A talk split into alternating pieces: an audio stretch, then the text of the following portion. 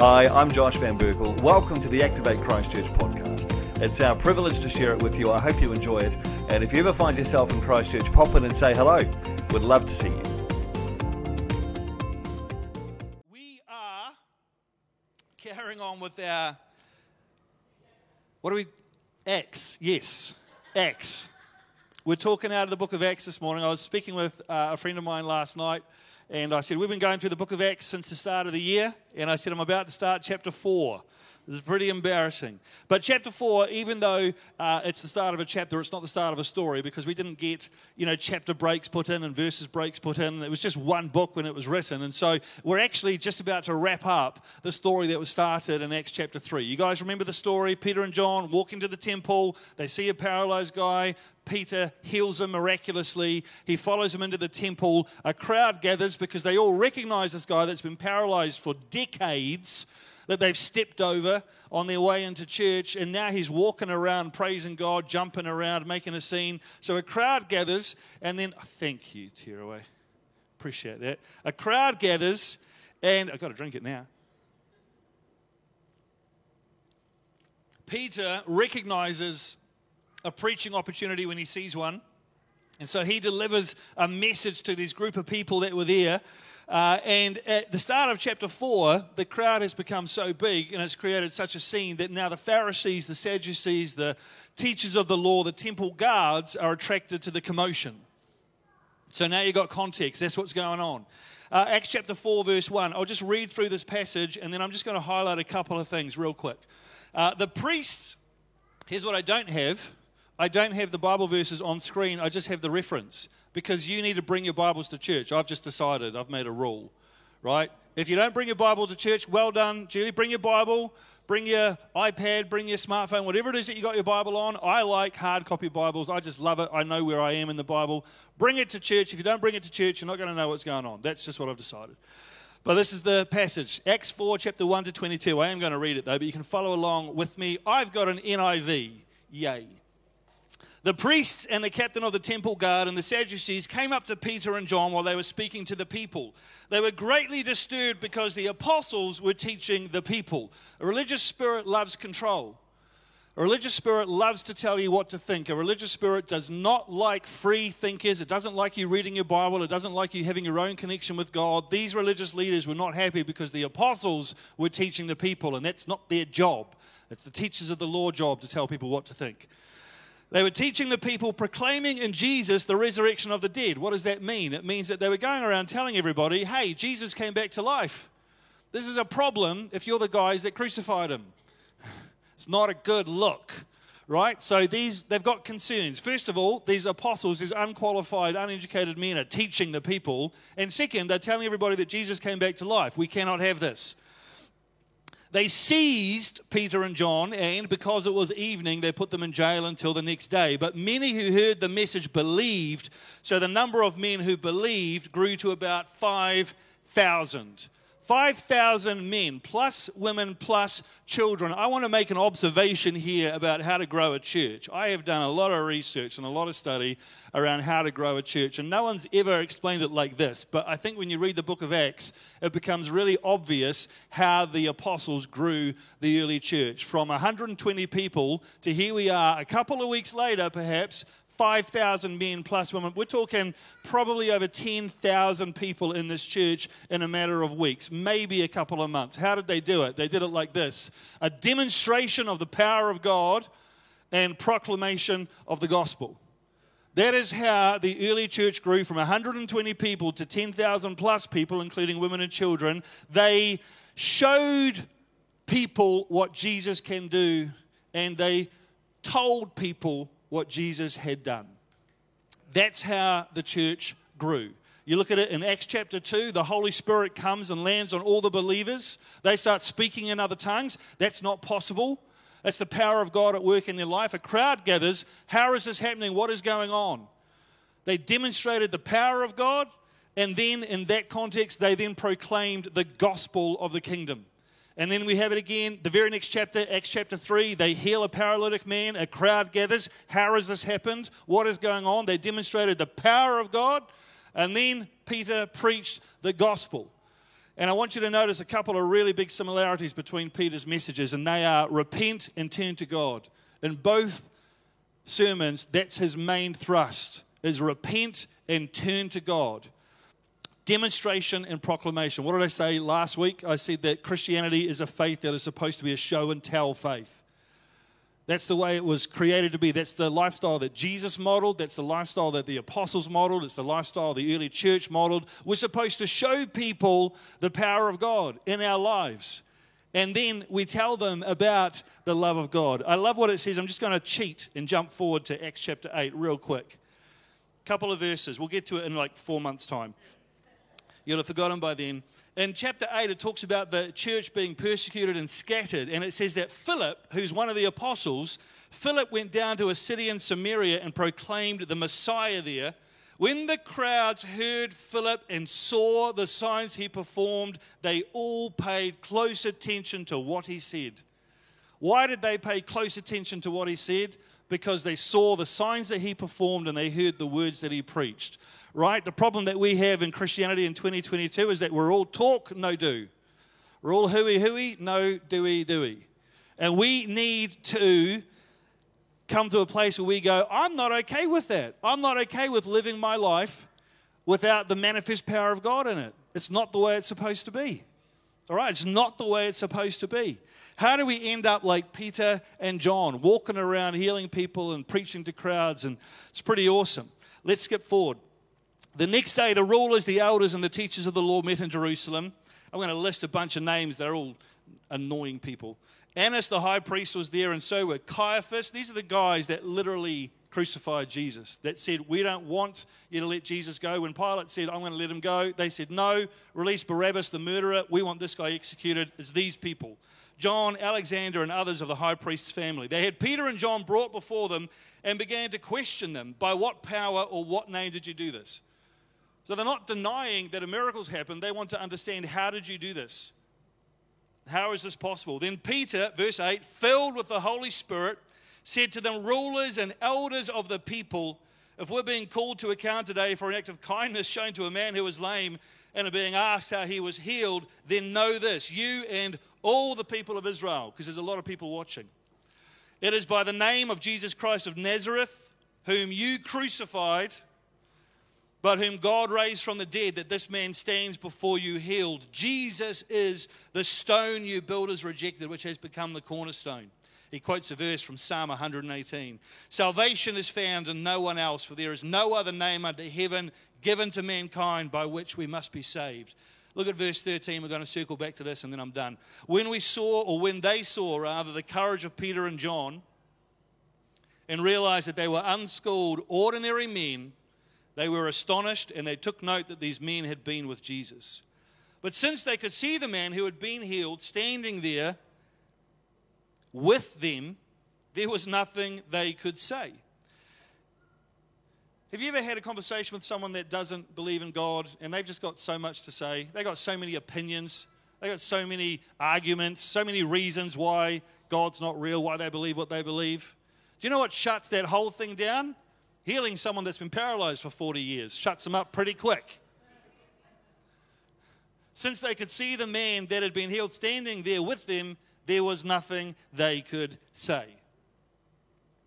So they ordered them to withdraw from the Sanhedrin. That's where they were meeting, fancy word. And then they conferred together. What are we going to do with these men? They asked. Everyone living in Jerusalem. How many people in Jerusalem? Everyone. Everyone living in Jerusalem knows that they have performed a notable sign and we cannot deny it. But to stop this thing from spreading any further among the people, we must warn them to speak no longer to anyone in this name. In other words, okay, these guys have performed a miracle. They're telling everybody that Jesus came back from the dead. We're not happy about it. We'll get them back in here and we'll just tell them, don't. Let's see how this goes down. Then they called them in again and commanded them not to speak or teach at all in the name of Jesus. But Peter and John replied, What's right in God's eyes, to listen to you or to him? You be the judges. As for us, we cannot help speaking about what we have seen and heard. Ah, that we would get our lives to that point. where we don't have to stir up a desire to tell somebody else about Jesus. It doesn't come out of some obligation, doesn't come out of some program. I don't have a book of tracts that I hand out. I don't go door knocking. I just cannot help telling people about what I have seen and heard. How many people, be honest, are going to go home today and ring up their friends and say, Guess what happened at church today? Probably not many of us. Imagine, Jackie's gone now, but imagine if Jackie got out of her wheelchair and started walking around. Who thinks that that might pop into conversation at some point during the week? Of course it would. Right? The reason that so many of us struggle to talk about Jesus is because we've got nothing to talk about. And we just keep living like that, like it's okay. After further threats, they let them go. They could not decide how to punish them because all the people were praising God for what had happened. For the man who was miraculously healed was over 40 years old. So, this kind of wraps up the story that we've been looking at for the last couple of weeks. They do a miracle, a crowd gathers, Peter preaches to them, thousands more get saved. The religious leaders get their nose put out of joint. They say, Hey, don't do this anymore. Peter and John say, Or what? And then just say, well, We're just going to keep doing it. And they go, Yeah, okay. And that's the end of the story. Like, it's a pretty, pretty funny story. I want to circle back to verse 13 because this is the verse for us this morning, and then, then we are done. Oh, look at this. This was just, this popped up on my Facebook feed. And I read it and I thought that, that stings a little bit. It's Charles Spurgeon, who's a pretty cool guy. He says, Lukewarmness is a way of saying, God, I believe in you, but you just don't excite me.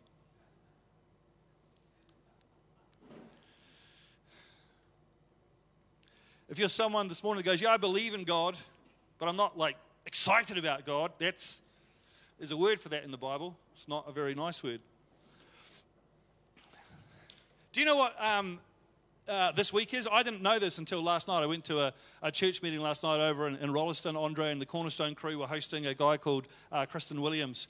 And so I went there to uh, hang out with him and have dinner and stuff afterwards. And he was saying that this week is the 100th anniversary of Smith's Wigglesworth coming to New Zealand and running meetings in Wellington. This week, Smith's Wigglesworth. Who's heard of Smith's Wigglesworth? All right, he's a pretty cool guy. Man, you read some of the stuff that he gets up to. Smith's Wigglesworth came to New Zealand in May 1922. And he ran a bunch of meetings around the country, but the most famous ones were in Wellington. He ran them for about three weeks. And on the first night at the town hall in Wellington, towards the end of May 1922, they had 800 people show up. On the second night, they had 1,500 people show up. And on the third night, they had 3,000 people show up, and that is as many as you can possibly jam pack into the town hall in Wellington at the time. And then every night for the next three weeks, 3,000 people showed up, and up to 1,000 people would sit outside. And eventually, a Salvation Army pastor saw the opportunity. And so, while Smith Wigglesworth was preaching to the 3,000 inside, the Salvation Army guy was preaching to the 1,000 outside, and people were being miraculously healed. Newspaper, newspaper articles and everything blind people seeing, deaf people hearing, people getting out of wheelchairs. It was happening inside the town hall, it was happening outside the town hall. And this week, 100 years ago, when it wrapped up, Smith Wigglesworth said there is a move of God coming to New Zealand, a healing move of God that is going to make everything that you've seen in the last three weeks look like nothing. It's going to pale in comparison. And this week will be 100 years since he gave that prophecy. I think 100 years is long enough to wait. Don't you? Yeah, don't overwhelm me with your response. It's, it's a little bit too intense. Let's just look at verse, uh, verse 19. Here's the question that we're going to answer in the next five minutes, then we're done. The question is how do we how do we become like Peter and John? This lifestyle of we're walking around, we're seeing paralyzed people, we're healing them, you read through the rest of the book of Acts, Peter and John get up to all sorts of mischief. All sort, they get thrown into prison, they're getting busted out of prison, they've got angels showing up. How do we live a life like Peter and John? How do we end up like those guys? When they saw the courage of Peter and John and realized that they were unschooled, ordinary men, they were astonished and they took note that these men had been with Jesus. I want to just get into the Greek real quick for a couple of words. First word when they saw the courage of Peter and John and realized that they were unschooled, ordinary men. First, the word courage. It's a Greek word, right? Parrhesia. Let me ask you this question How do you see courage? Courage is not an outward thing. Like you can look at me and you can see he's got glasses. You can see he's got a black shirt on. You can see he's about six foot tall. But you can't look at someone and see courage. So, how did they see the courage of Peter and John? Well, parrhesia means boldness or confidence, frankness, bluntness. I love this definition freedom in speaking or unreservedness in speech. This courage that they saw in Peter and John came immediately after Peter had just ripped them a new one and said, Hey, we healed this guy through the power of Jesus. Remember him? You crucified him. He's the only name by which we can be saved. It's the capstone that you builders rejected. These are the guys that have just had them in prison for the whole night. These are the guys that literally crucified Jesus Christ. If there was ever a time to maybe keep your mouth shut, Ever a time to maybe just play it cool, just internalize? We're going to go to crucify Jesus. We not say anything. This would have been one of those times. But filled with the power of the Holy Spirit, Peter just told it like it was. And these guys were so taken aback by it. They're like, wait a minute, don't you know that we, we could put you back in prison? We could have you beaten to within an inch of your life. We could crucify you. We crucified your leader. Why, why do you think it's okay to talk to us like this? They were so taken aback by just the unreservedness of speech. And let me tell you something I think in 2022, maybe we just need to be a little bit more like Peter and John. If you're filled with the Holy Spirit, then you say what He tells you to say and don't worry about what the consequences might be. That's the caveat, though. If you're filled with the Holy Spirit. If you're not and you say whatever you want to say, you can make a big mess. So we've got to be filled with the Holy Spirit right? Second word I want to look at is unschooled. Do you know what the word unschooled mean? It's agrammatos and it means illiterate. The Aramaic translation of that word means they didn't know the scrolls, or by extension, they couldn't read the scrolls. So, if you want to be like Peter and John, you don't have to be that educated because, according to the Bible, they weren't. In fact, there's an argument to be made they couldn't even read. Obviously, they must have learned because Peter wrote some letters, or else he dictated them to somebody to write. Another word that we're going to look at is ordinary men. Let me see if you can work out from the Greek what this word means.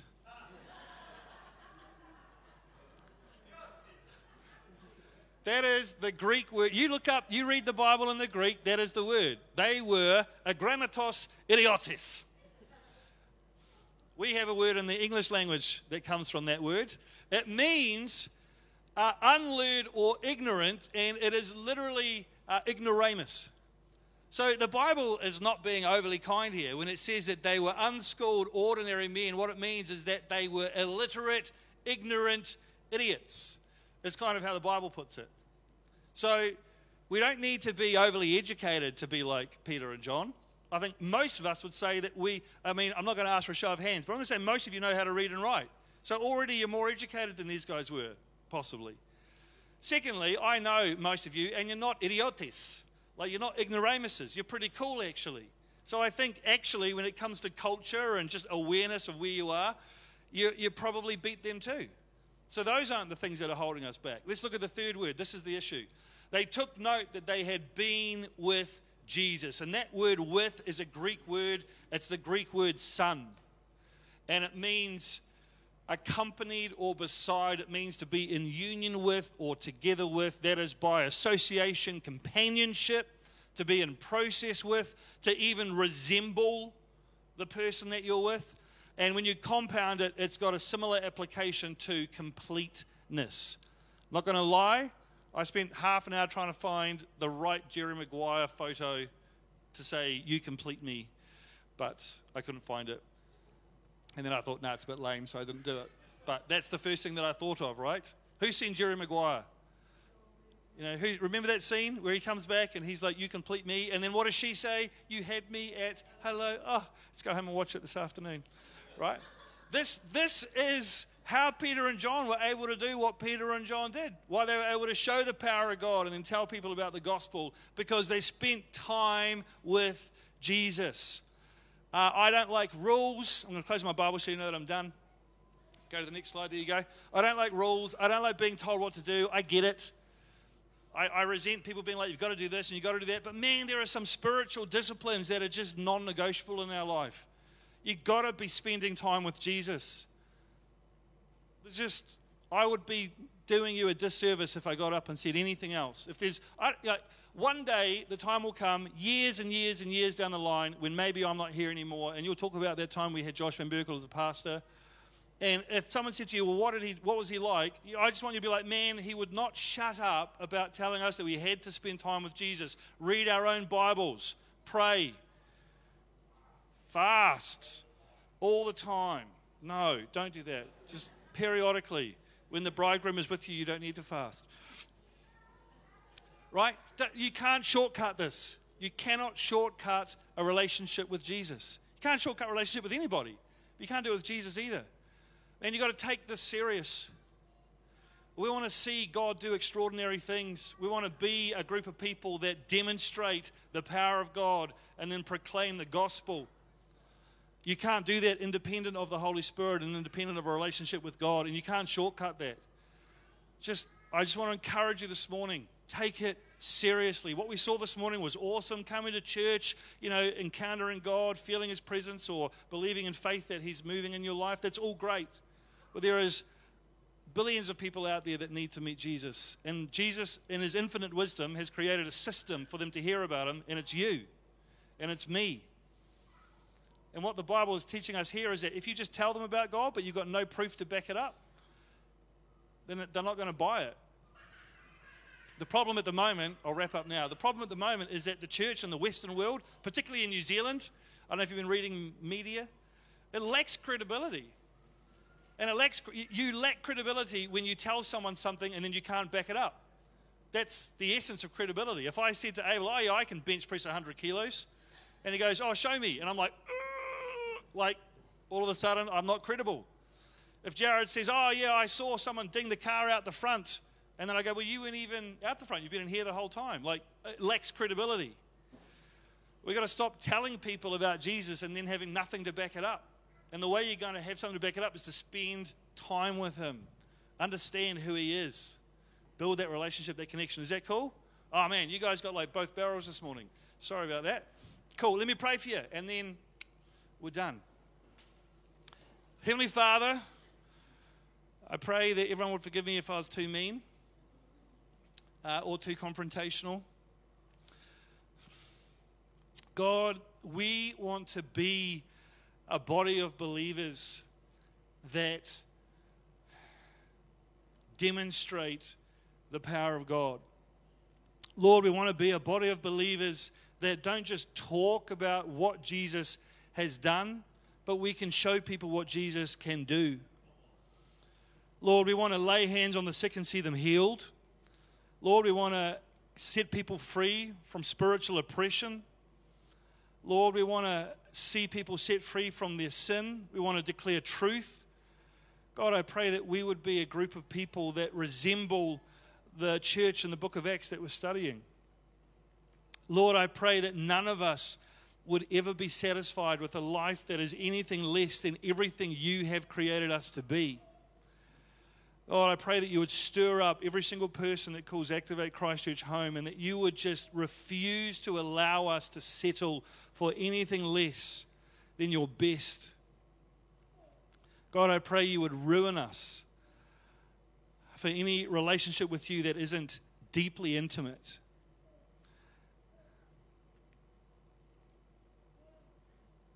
God, for every single person here, I just ask that you would impress upon them the urgency of the time that we live in. Lord, the need for us to show up the way that you want us to show up in this world. God, it's so easy to get distracted, to buy into culture, to think that this is important or that's important, or we've got to look this way or look that way. And so often, God, it's just not how you're calling us to live. God, I pray that our priorities would become, or sorry, your priorities would be our priorities what matters to you would matter to us. Lord, like the song that we were singing before, that you would open our eyes, that your spirit would fall in our lives. Lord, I just commit everybody here into your hands. I thank you for the work that you did this morning, and I just seal it right now with the Holy Spirit. I bless them. I pray that they would have a fruitful and productive week, that you would move in their life, and they would see you moving. In Jesus' name, amen.